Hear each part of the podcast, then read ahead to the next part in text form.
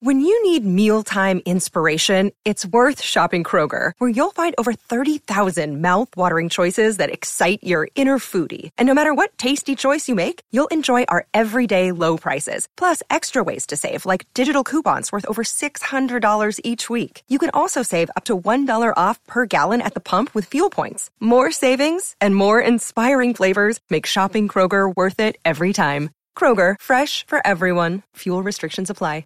Another day is here, and you're ready for it. What to wear? Check. Breakfast, lunch, and dinner? Check. Planning for what's next and how to save for it? That's where Bank of America can help. For your financial to-dos, Bank of America has experts ready to help get you closer to your goals. Get started at one of our local financial centers or 24-7 in our mobile banking app. Find a location near you at bankofamerica.com slash talk to us. What would you like the power to do? Mobile banking requires downloading the app and is only available for select devices. Message and data rates may apply. Bank of America and a member FDIC. TCL is a proud sponsor of the Score North Studios. TCL, America's fastest growing TV brand.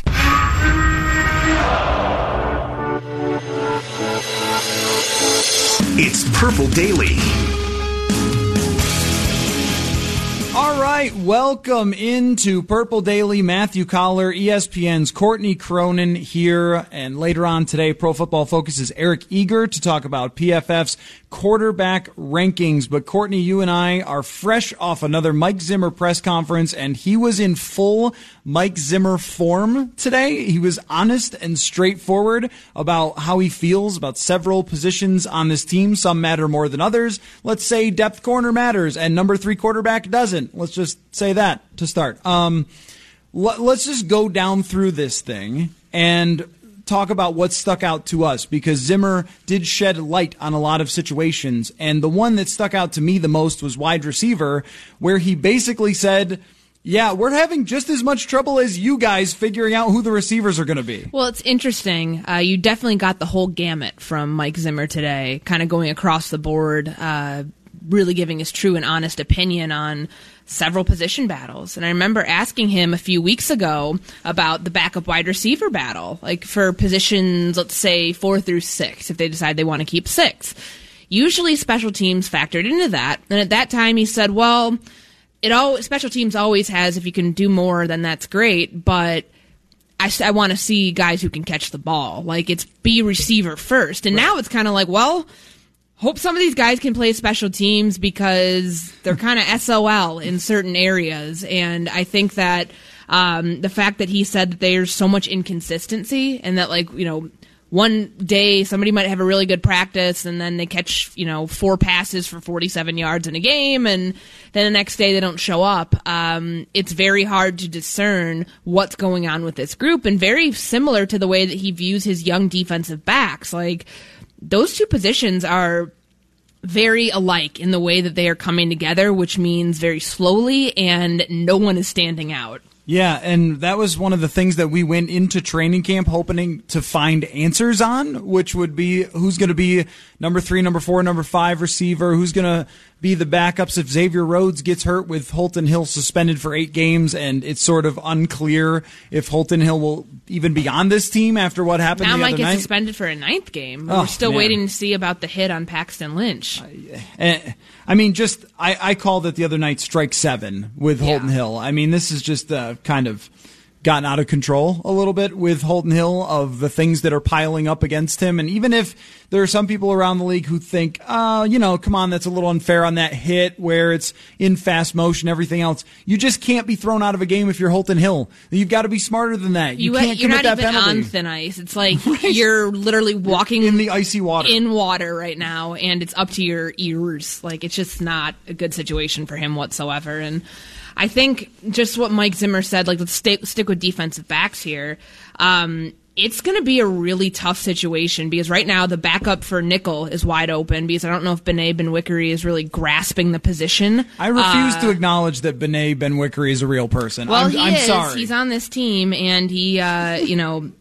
if he does end up being here, Mike Zimmer says that he believes he'll be the backup nickel, but in no way, shape, or form is that battle decided. And think about the other night.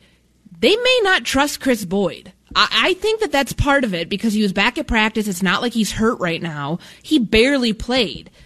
Duke Thomas took his snaps. Um, I believe Nathan Meadors was out there too. We, we we've seen nothing from Craig James in these games after kind of some of the early OTA minicamp hype about him. Okay. None of none of these Hype? guys. Was that just me? Were you hyping Craig James? Maybe a little. Maybe I said he's a guy to watch who might make the team. I think that there was Who was, some. who was hyping Craig James? I think Zimmer had some good things to say about him, if I'm Okay, not maybe. mistaken. Maybe. Like, I'm going to say great things, but they expected more from this group. A team that once had all this cornerback depth, Mm-hmm. um, and it just disappeared like within like a snap of your fingers, and now it's like we just want somebody to show something. Um, and yeah, he's still talking about some of the blown coverages the other night. I think, you know, that third and 17 with Mackensie Alexander was, you know, not a great look. But like beyond that, it's a lot of the young corners who don't know what they're doing. Who's the most ridiculous player since you've been here that has been hyped in any way by anyone?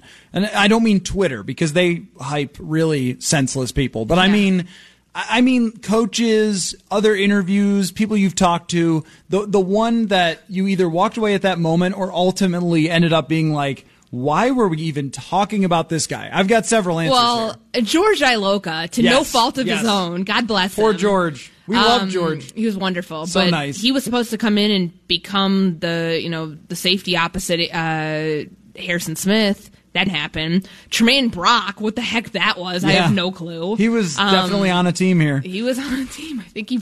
I can't even keep a straight face when I talk about that. If I go, I guess if I go deeper, there's Isaac Fruechte hype that happened, and that's why I picked him, Mr. Mankato, at one point. There's also uh, Edmond Robinson hype. I mean, Hercules Mata'afa might ultimately Yeah. end up falling in this category because Antone Exum. Might oh yeah, that's right. another Oh, he could one. play nickel. He could play nickel. Now. Although Antone is succeeding in San Francisco as a player and a hip hop artist, if I artist, understand from his PR emails that we still get. Um, aside from that, let's talk about Mata'afa for a second Sure. here. Your pick for Mr. Mankato hasn't really done much. Neither has mine, Alexander Mattison. He's going to win a job, but uh, okay. There, there is no Mr. Mankato right now. Like it doesn't exist. I had to do. I had to file an assignment the other day of like ESPN calls it Mr. Training Camp. So I guess that um, they're not doing it. Mr. Like, Mankato way way catchier. I think it's much better. Um, I picked Bisi Johnson at that point because that was before the second preseason game. Right, and had then he does camp. nothing. He does nothing. So it all circles back to Mike Zimmer's point of guys are not consistent out there. No one's had a consistently good training camp outside of your starters. And that's a problem when you're trying to fill out the rest of your roster. And to the question that you asked him, all right, do you go into these situations knowing, okay, we want to keep a certain number at this position, or do you just wait to like shake out what the talent looks like? Well, it's probably going to be more so, I would think, of the latter because there's 10 defensive linemen you could probably keep if you're throwing Armon Watts in there. Um, on my 53 at the start of camp, I had nine because they just never go that heavy up front. Yep. But given how bad some of the depth looks at receiver, eh, your defensive backs, um, you may opt to go heavy in certain places just because it's a numbers game and not, you know, be heavy up front if you have to, and you may, your cornerback, your defensive back depth may suffer because you just don't have guys who can play. Yeah, and and I've got a piece uh, on what PFF's numbers have said about the first two games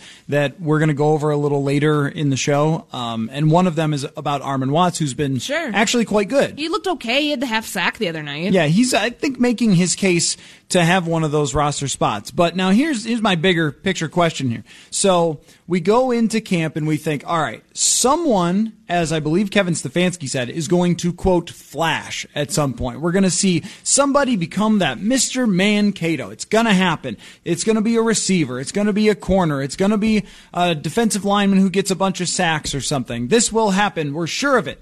It has not happened yet so far. My question is, is that a problem? Yeah. Because your starters can't always play every single snap of every single game. For obvious reasons. Then there's injuries. Then there's a host of other things you have to worry about. You need depth pieces. And outside of running back and tight end, can you think of any other position in linebacker that and I and I include kind of like the offensive defensive lines are what they are, but any of the other skill positions, guys who make plays on the ball, can you think of any of the other ones that actually stand out to you? I mean, Bisi Johnson has had flashes, but not consistently. It's really just Chad one. Beebe has had flashes, but not consistently. He ran the wrong route the other night. There was miscommunication on it. Yeah. Like there's there's so many issues I think with just like the younger guys on this team not being able to solidify themselves, and you wonder is it going to take till the fourth preseason game? To, like, is that game going to actually matter here? Uh, because it might I in think it will. determining like the fact that you don't know now, and there's 12, 11 days now until roster cut downs. That's a problem. Yeah, yeah. I, are we going to have to actually really pay close attention to that game? I mean, we always pay attention, but the fourth preseason game is the one where we're like, okay, can we get this one over with I mean, here? you're looking at like special teams very closely in that fourth preseason game because that's going to determine roster spots for guys if they can't play the position um, at like an, a high level. Like then it's going to be like, all right. Well, can special teams factor into so and so making the 53? The fact that it's going to come down to that, I think, is kind of worrisome for this team as they go into the season. Um, okay, so now here's another part two of that question. So, which area is the biggest problem for not having anyone show up? Because usually, when you look at let's let's just do this by Vegas line. Let's say that Xavier Rhodes is hurt in a game. Uh, that happens occasionally. Is Vegas moving the line at all for Xavier Rhodes? No. Are they moving it for let's say I don't know Kyle Rudolph? No, probably not and, and they have good tight end depth, so that's not really that big of an issue. But I, I think about this in terms of where would it actually impact wins and losses if they didn't have very good depth. And I tend to think the secondary would be the place. Yeah. Because, okay, so Rhodes goes down, the Vegas line doesn't move. But if Rhodes and Mackensie Alexander have to miss a game, then all of a sudden you're talking about playing some pretty poor defensive backs. Well, think about the New England game last year. Marcus Sherels playing. Marcus Sherels getting targeted immediately upon going into the game, and I believe that it was. Um, I think that was like a touchdown right away. I mean, that's that's a situation you run into if you have to have a Kris Boyd or um, any of these other young corners that are probably going to make the team just because it's a numbers game and you're not sure when Mike Hughes is going to return. Holton's out for eight or nine games. Um, unless you're going to trade for somebody in they're not really in a spot to do that right now, um, considering like what the what the asking price is for for Trae Waynes. That you know the rest of their cornerback depth. I mean, kind of like get in line behind some of the for some of the other uh, spots that they might try to fill.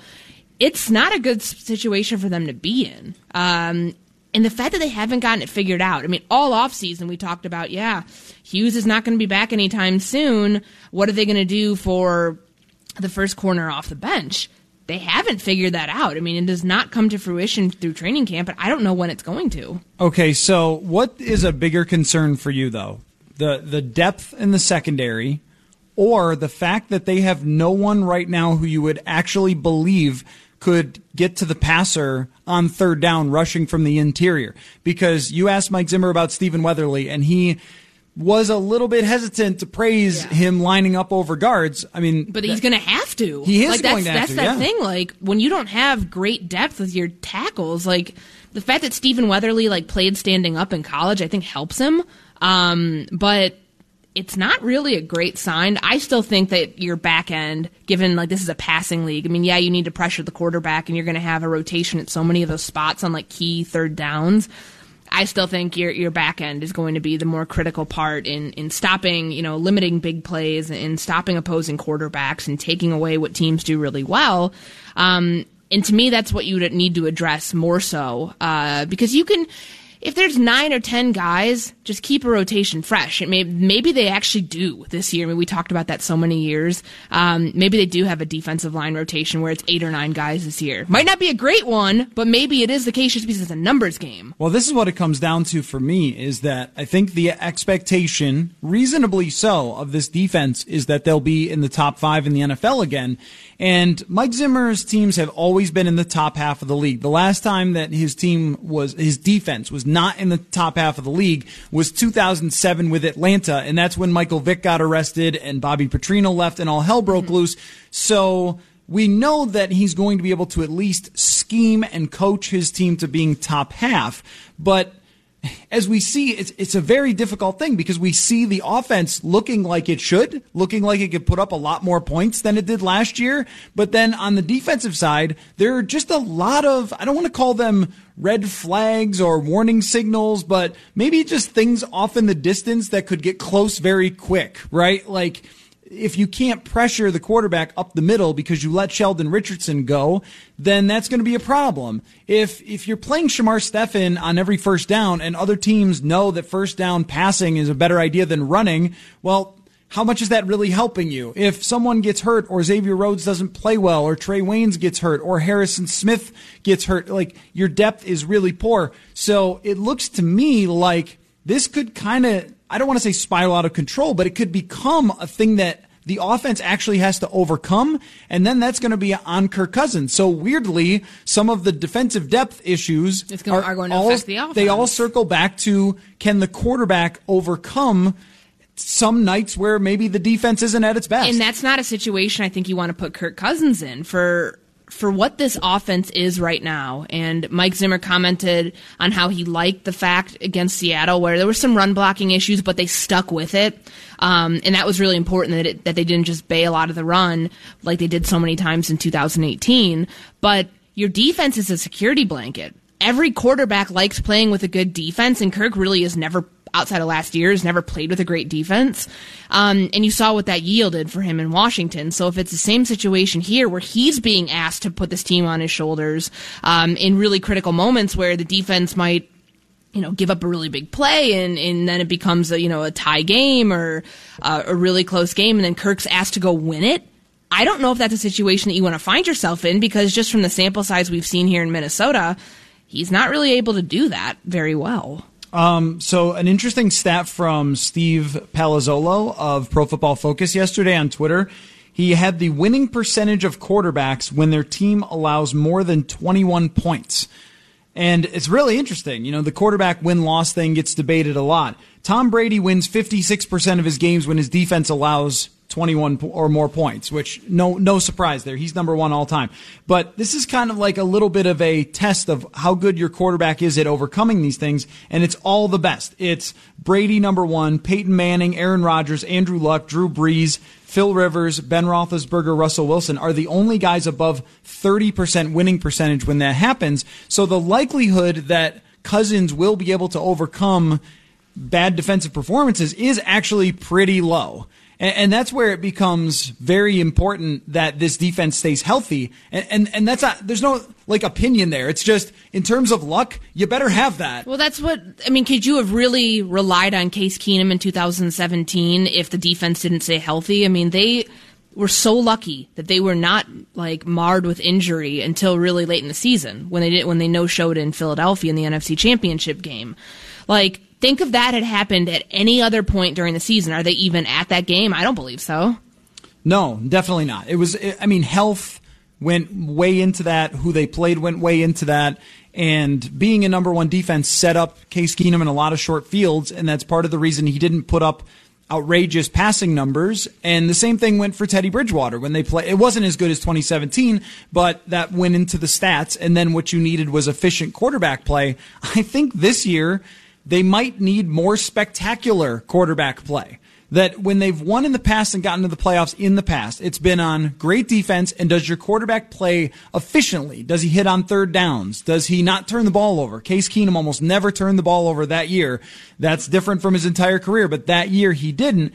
And even last year, Cousins didn't turn the ball over a ton as much as it was a, a major focus.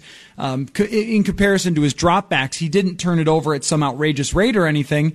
But uh, the times that he was asked to win a shootout or something like that, it just it didn't happen in Los Angeles when the defense isn't playing its best.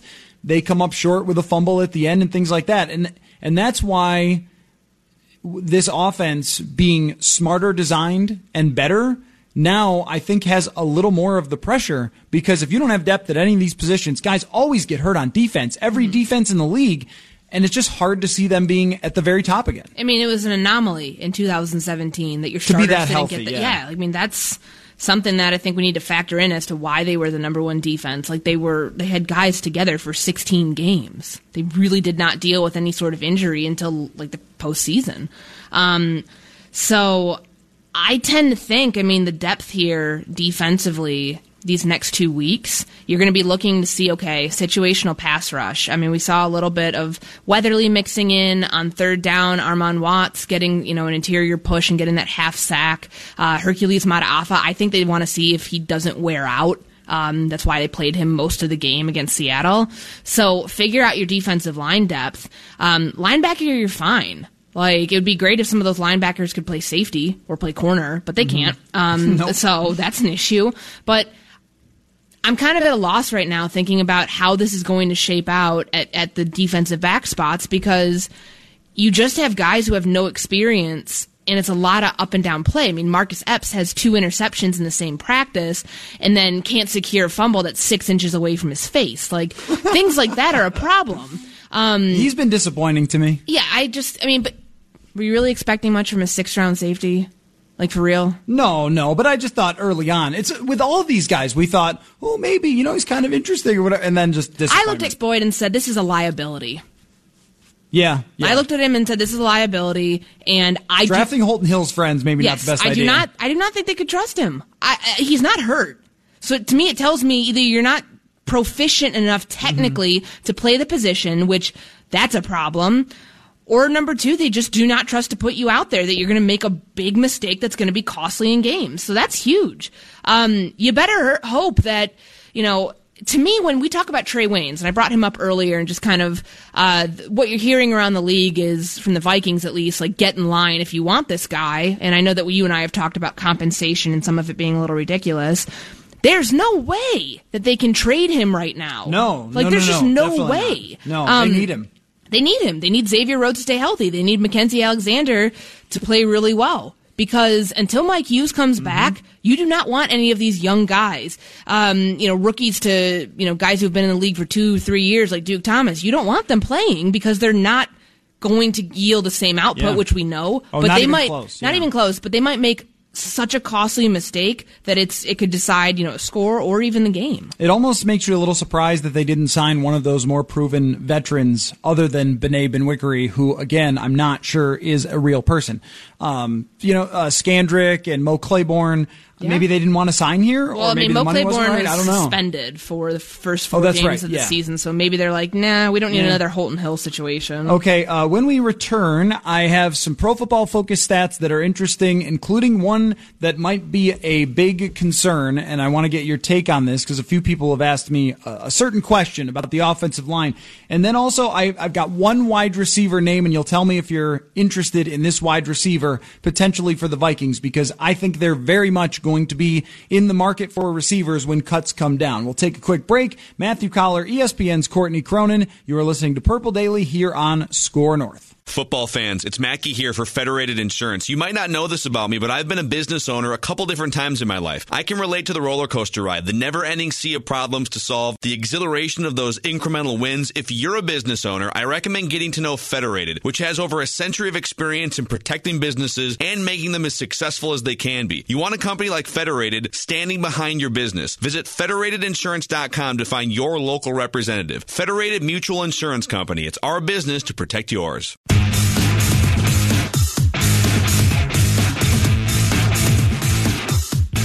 Back here on Purple Daily, Matthew Coller, ESPN's Courtney Cronin. Quick reminder make sure that you download the show on iTunes or wherever you get your podcasts and uh, give us a rating. Five stars preferred, but, you know, if you're maybe a big Kyle Sloter fan, maybe at least four stars. Do I, do I get a, do I get a star off for that if, people the coach agreed with you it, it's really wild out there courtney on twitter.com the people who think that they can scout kyle sloter by watching preseason games versus gary kubiak and i'll just read what mike zimmer so then we can be yeah. past this because to me this is it's over this is Mike Zimmer slamming the door on Kyle Sloter as the number two quarterback today in his press conference. Here's what he said. Uh, he said, Kyle Sloter, he's got to be better uh, in a lot of other parts of being quarterback. That's other than the games, he means. Uh, making the right checks, getting people in the right formation, making sure the motion is there, not missing the time clock when it's eight yards in front of you. there are a lot of things he has to get better at if he wants to be the backup quarterback. So that's it. I'm done. It's over. That's it. Zimmer said right there that he has a long way to go if he wants to be the backup. He has taken no second team reps. It's been all Sean Mannion, and Sean Mannion has played fine. Aside from a pick six that's not his fault that Beebe stops on the route, Sean Mannion has played fine. He knows how to play actual NFL quarterback, so he's the backup. It's over. I'm not talking about it yeah, anymore. I mean, there is no competition here. I know that he's looked good in some preseason games. What I would urge people in this cult following of his to do um, realize who he's playing against. He's playing against third stringers. Laquan Treadwell looked decent last the uh, two nights ago because he was playing against a third string defense. Like we need to consider all the facts here before you make such a rash decision to say he should be in contention for the number 2 job. Don't you think he would have already be, been able to do that by now? Yes, they've kept in my opinion, they have held on to him far too long because front office doesn't want to look like they messed this up and they overpaid for a guy because they freaked out. Um, you know, in, in 2017, oh, this guy's available. We need to get him. We need to get him because he's not going to clear waivers and et cetera, et cetera. It ended up being fine because they, you know, when Sam Bradford goes down and you needed somebody else to be active. Otherwise, going into week two against Pittsburgh that year, you'd be scrambling trying to trade for somebody. Um, but he never played. He's never played in a regular season game. He's mostly inactive, um, except for very, very few instances in his career during the regular season. Yep. It's not like we haven't been. It's not like there's been something that's changed. Like this has been consistent throughout his entire time in Minnesota.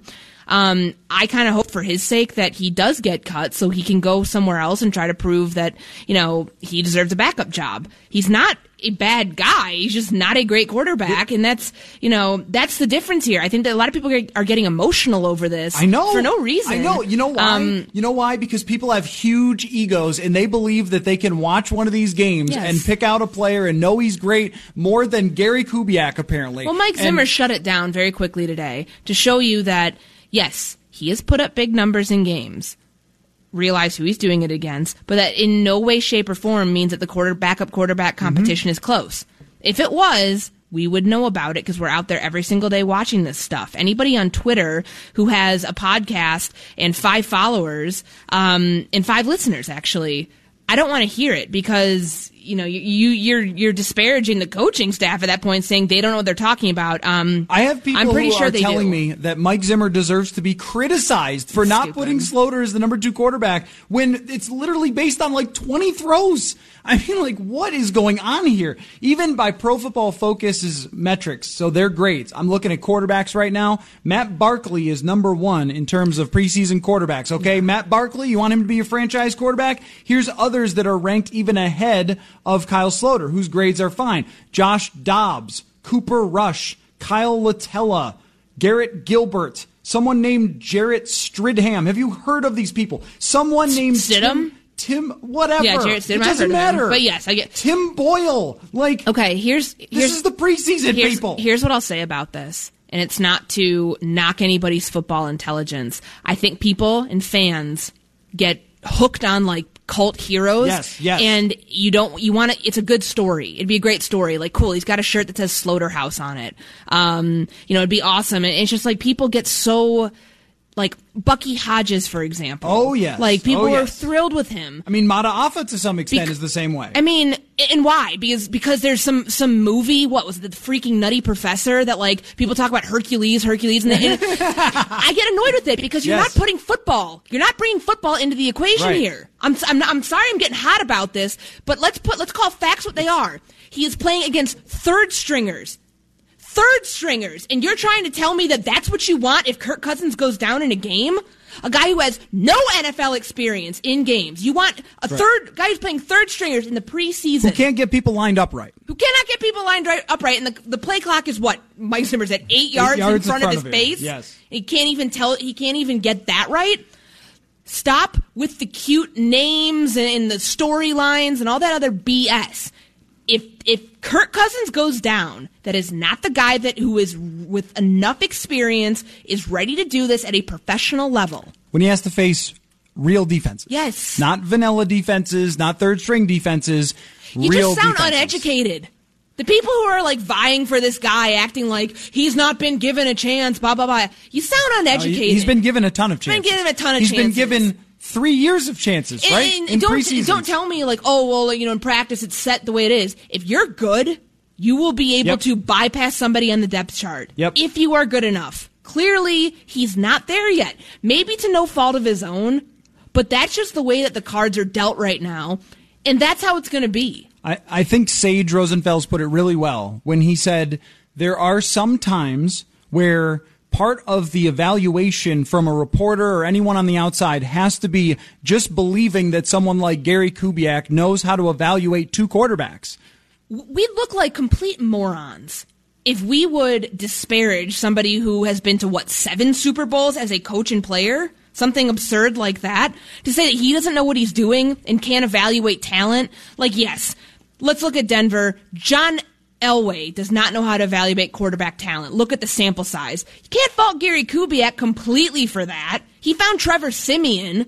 Like, Well, and he well- played, and he got the most out of Trevor Siemian. Yeah. I mean, over the guy's Like- career, he's worked with tons of quarterbacks Yes. that he's consistently made better. Brian Griese, Jake Plummer, Matt Schaub, all these guys. I mean, he's been around forever. He played the position. Kevin Stefanski was a quarterback coach with Kyle Sloter last year. Like Clint Kubiak Clint was Kubiak had him coach. in Denver. Right. Gary I mean, was in Denver this when this knows what was they going have. on. That's just like what irritates me. Like, don't act like these people have no clue. They know what they have. They're missing something. They're missing something. Okay, like it, it's a cute thing for a while, but it clearly has not panned out. So it's time to end the argument. Like I'm not writing about oh there might be like unless he Yeah. does something miraculous this weekend. But I'm curious to see how much he's um, going to play if this is actually a dress rehearsal. Well, unless he gets a second team rep. I mean, there's no reason to think that he will be the backup quarterback or deserves to be when he has been here for this long and hasn't gotten a second team rep ever. And I, I said the other day that I think that based on these performances, there's reason to keep him around. But if they think they know exactly what they have and he can't even be a number two over Sean Mannion, who hasn't done a lot in the league, but is a really bright guy and really knows the offense and the game super well. So if if there's no reason to even think he's the number three, then maybe they do go with Jake Browning and maybe they put him on the practice squad instead. I don't know. It's just, it's one of those things that has become really frustrating to constantly have people going after us, like criticizing us, saying, what, what are you guys talking about? Criticizing Mike Zimmer for this when it's a number three quarterback. We're talking like playoffs, practice, not talking about a game, not talking about a real quarterback who matters. You're talking about a number three quarterback who what didn't even get drafted. Like, come on now. no, it's just we spent this was this was like I knew this was going to happen. I know, though. I know. This is why it's so frustrating to me. I knew this was going to happen. Because I just I'm tired of people liking somebody based off a story or a name or a shtick or some other BS that has nothing to do with playing on the field and being an actual quarterback. Like I could you know remember we talked last week on the show like which player did you want um, to stay like with the Vikings during training camp? Oh, yeah, cut? yeah, yeah. Chunky Clements. Why? Because of his name. In 2017. yes, yes. Like it's the same type You were of rooting thing. hard for Chunky. And I mean, I, am not saying that. Like, I mean, Kyle's got an inch, whatever. It's not his name. It's just like the whole, I don't know, fan fan sites, bloggers, things like that. Like they get so latched onto these things, and it becomes it snowballs into something like he's better than he is. Well, what are you basing that on? You're just going off of what other people are saying, and you sound really not so smart doing it. I also think there's probably a desperation for something um, interesting in preseason Sure, games. because so it's been boring, When a like, guy so comes far. in and throws a five yard pass to Mike Boone, he runs for 45 yards, and then that looks like a 45 yard pass for the quarterback. Um, and then he has good numbers at the end of the game. Like, well, that's, it's something. It's something to latch onto. It's something to talk about. And I think everybody wants to be the person who watches a quarterback and says, in college, this is constant, watches a quarterback says, oh, I know whether this guy's going to succeed or not. I mean, the reality from, we even see this with great quarterback classes is even some of the best prospects don't turn out how you think. Um, and, and a lot of it is not just what type of numbers they put up in college or whatever else. It's how can they really grasp the game. And clearly from Sloter in these exhibition games against third teamers, that's basically AAF level competition. He's not even grasping the offense after two years, um, the way that they want him to. And, and that's, and that's it. I mean, that's the end of the story. Like I can't I can't do this anymore. This is it. We yelled about it and now it's over and, I'm never talking about and it to clarify, it was Sean Mannion with the 45 yard catch and Oh, uh, was it? Okay, to- sorry. for the catch My and mistake. run. So it wasn't even Sloter. Um, you know, it's interesting. It's Mike Zimmer's talking the other night about um, wanting to showcase Laquan Treadwell, which is a very obvious. Please, someone Yes. trade us a Yes. conditional seventh round pick for this guy because he has a guaranteed salary we do not want to pay. I am curious. Could they possibly get anything for Sloter? A conditional seventh round pick? Anything? I don't think so. Because think about it though. How often do teams cut quarterbacks on cut down day? Kind of not Some- not all no, that often. Not often. Not no. all that often. Doesn't usually happen. So, like maybe there's a chance. Maybe that's what you can hope for if you're on the Kyle Sloter bandwagon that he plays well enough in these final two preseason games that he could possibly get another opportunity via a trade. And if not, he's going to get cut and he'll go somewhere else because they don't need two quarterbacks here. I don't think that. I just think it's Two backups, you mean? yeah, y- y- sorry. Yeah, you don't need three quarterbacks in this system. I mean, they are one of the few teams that did do that last year in the last few years. You just don't need it. It will be interesting though because Zimmer clearly not sold, Kubiak, Stefanski clearly not sold, but the front office really wanted Sloter to be here, so there might be some disagreement there. Um, okay, we're done. That's it. It's over. I'm not mentioning Kyle Sloter again. Yeah, and Uh, if you slide into any of our mentions to just rag on us about this, then please consider what you're doing with your life and your time because it's kind of annoying. Yeah, it, it's it's gotten to be a little uh, on the overwhelming side. Like as as fun as these debates can be, when you're saying people people who are on Twitter responding to Mike Zimmer's quote and saying that Zimmer is incompetent and doesn't know what he's talking about because he they think that a third quarterback should be playing based on a handful of throws that they've seen on TV versus everything the coaching staff knows. I just my other question is too like how many times has this team this front office this head coach how many times since zimmer has been here have they botched a player evaluation like when i was in buffalo it happened all the time i think cameron wake was a guy that they had in camp or something and then he goes on to be a superstar uh, all the time they would have good players that they let go who were good elsewhere can we think of one player who this team has completely botched cutting I mean, maybe Kurt Coleman in the first year, but are we really? I mean, are we really thinking that? You can think of guys that they let walk. Maybe they didn't pick up a fifth year option. Uh, but there's reasons behind that. They didn't pick up Teddy's fifth year option because they didn't know about his knee, and, and look at him now. Yeah, and you Cord- can't say that he Cordero- botched that. Cordarrelle was a different situation, like completely. But uh, yeah, Cordarrelle was coming off a year where he hadn't even played really because Nor- Norv wasn't putting him in when they had to decide on that fifth year option. So, uh, and even then, it's not like Cordarrelle Patterson was a mega star for the Patriots last year. He's just a guy in the league with some exciting ability.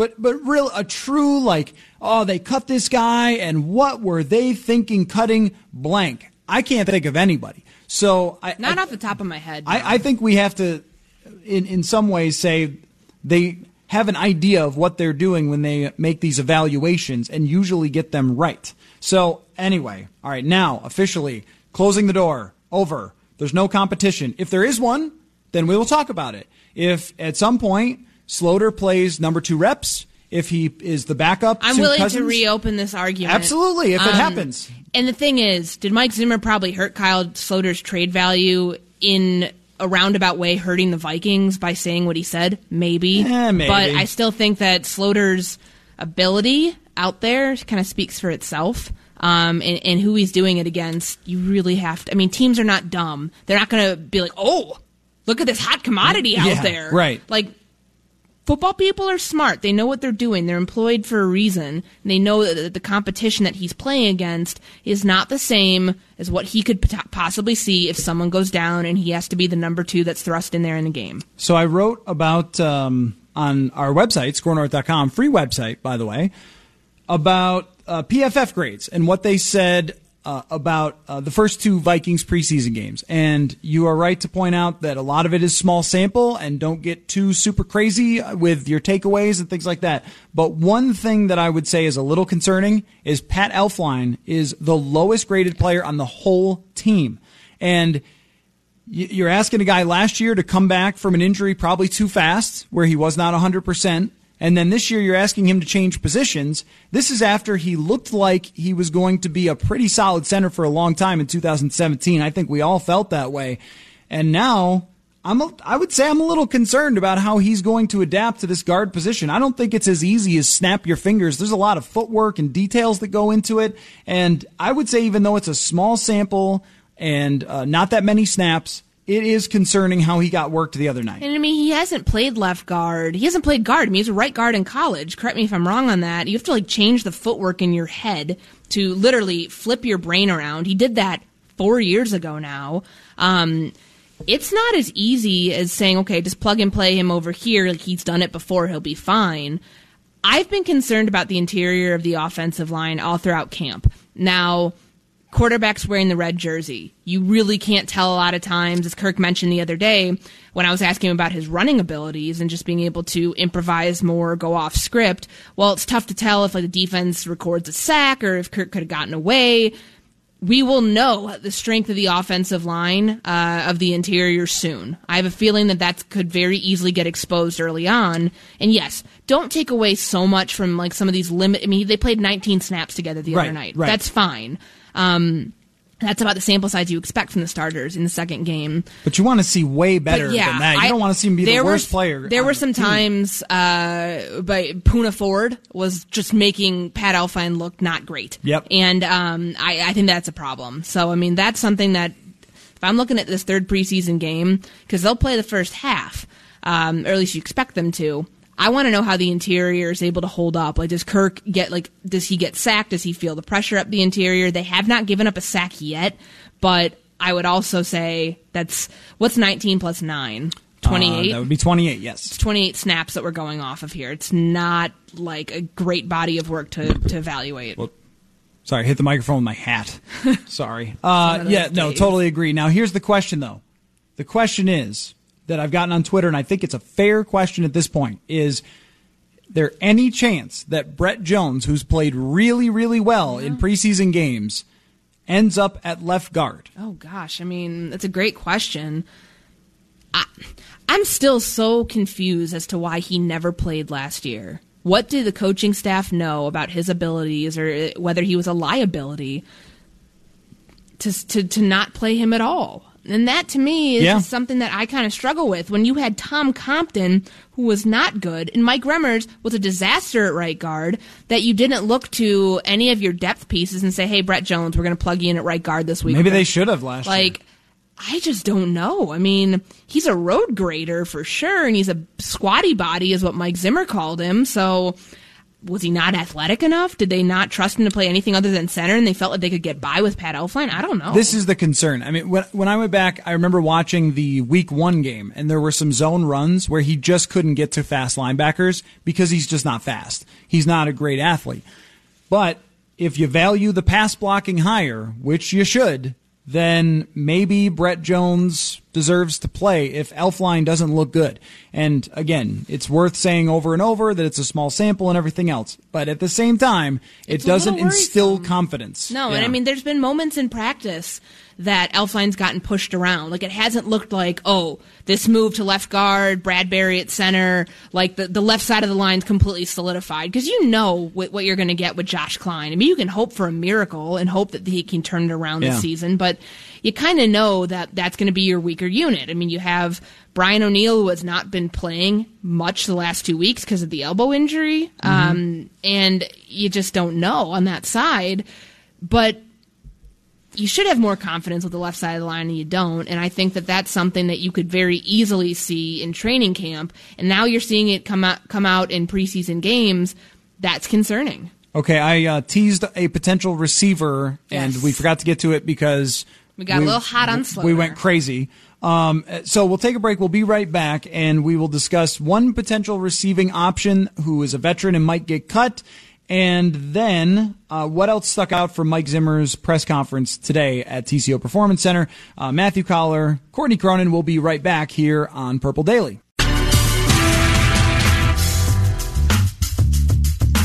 250 here at SKOR North. Time for the SKOR North download. You just heard it in the last segment.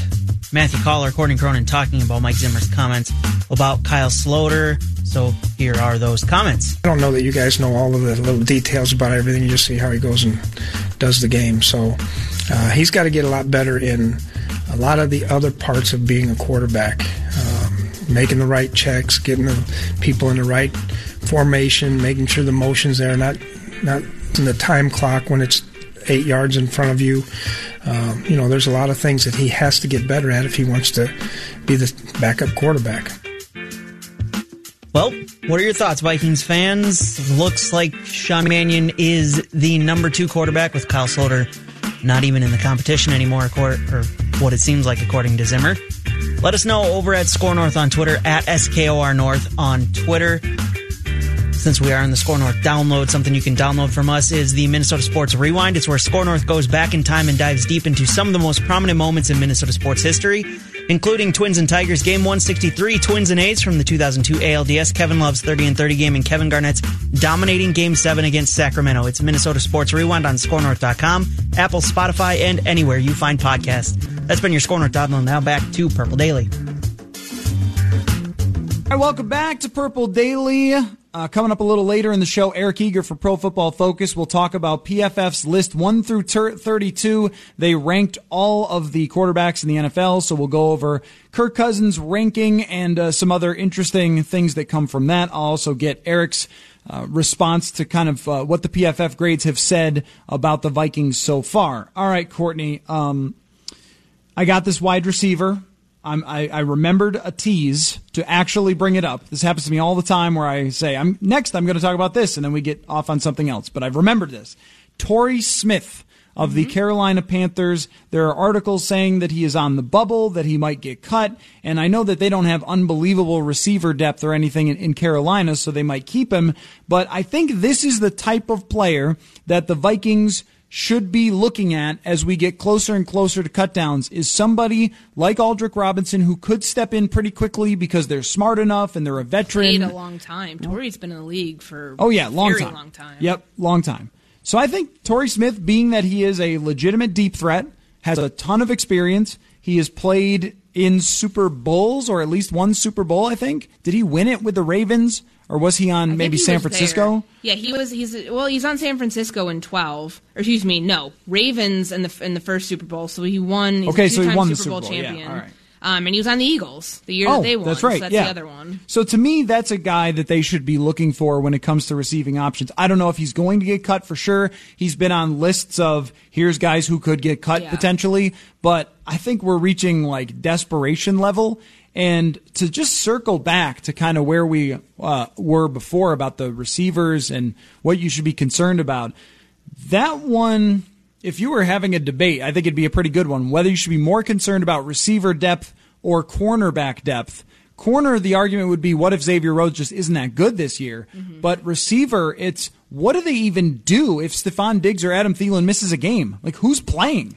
Well, I think the the thing you hope for is that with like receiver number three, and yeah, it's Beebe right now, but in th- in theory, is Irv Smith going to be this wide receiver tight end combo? Right. Uh, that either is your three or your four. You hope that his development comes along quick enough that he can do that. And just beyond that, I mean, Bisi Johnson has looked okay. Zylstra has looked okay. Um, Jeff Badet, like he hasn't really played much receiver, no. uh, but he's been good on special teams, so that might earn him a roster spot. I think he just hoped the fact that you never have to get to that, but it doesn't nec- it doesn't take away the fact that guys are going to get doubled. Diggs and Thielen are going to face the same sort yep. of issues um, with getting with the guys who are guarding them uh, that they had last year in 2018. I mean, that's not going to change. There's so much more tape on them at their elite level together that teams have figured it out and they're going to continue to figure out ways to take them out. So you better hope that somehow BBA can stay healthy and B gives you something more than just a third down threat because did, that, did it concern you that he right ran now. the wrong route the other night? No, I think that it happens. He's a smart player, and I think that that's that's not something I'm really concerned about. If we see it happen multiple times, um, where they communicate, and maybe maybe the communication would have been better had it been Kirk Cousins throwing in the ball. Like maybe, I mean, he is he is playing with the first team offense. Yeah. Not saying that like he and Mannion shouldn't have be on the same page, but He's played more with. Cousins. I'm just trying to give him the benefit of the doubt here because I don't think that it was entirely his fault. Like, I mean, we saw this happen in the Saints game when Diggs stopped running on his route. And so, um, yeah, that that I think was he thought Cousins was going to go off schedule, and then Cousins threw it to where Diggs was supposed to be uh, on that one. This one, I think what happened is actually Seattle's second team was bad, and he thought he was getting zone coverage Yeah, because the guy trying to read the linebacker. Right, the guy Like- couldn't fight through to be a man. He got picked basically, which usually wouldn't happen to a starter. So instead, he gets taken out, and Beebe thinks that it's zone coverage. So that, yeah, that happens. Just a miscommunication. Um, before we wrap up for the hour, what's uh, what's the Irv Smith confidence level? In fact, we should do. A confidence index Let's, for let's do Smith yeah, every let's, week. let's do that when we come back. Actually, Okay. so let's keep this one short, and when we come back, we will discuss. Let's just go through some players who are of interest and confidence levels in them. When we return, we'll be right back. Matthew Coller, ESPN's Courtney Cronin. You are listening to Purple Daily on SKOR North.